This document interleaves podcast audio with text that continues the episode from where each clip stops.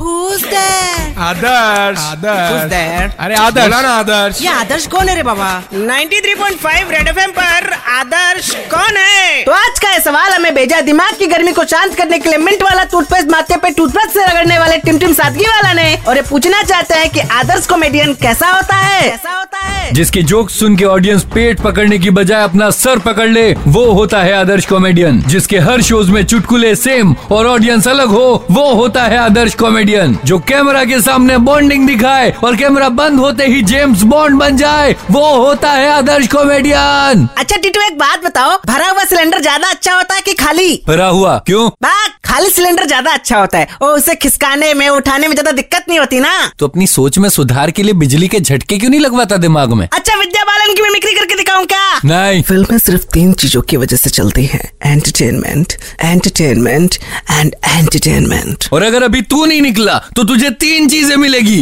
रेप्टा रेप्टा और रेप्टा 93.5 red FM पर आदर्श कौन है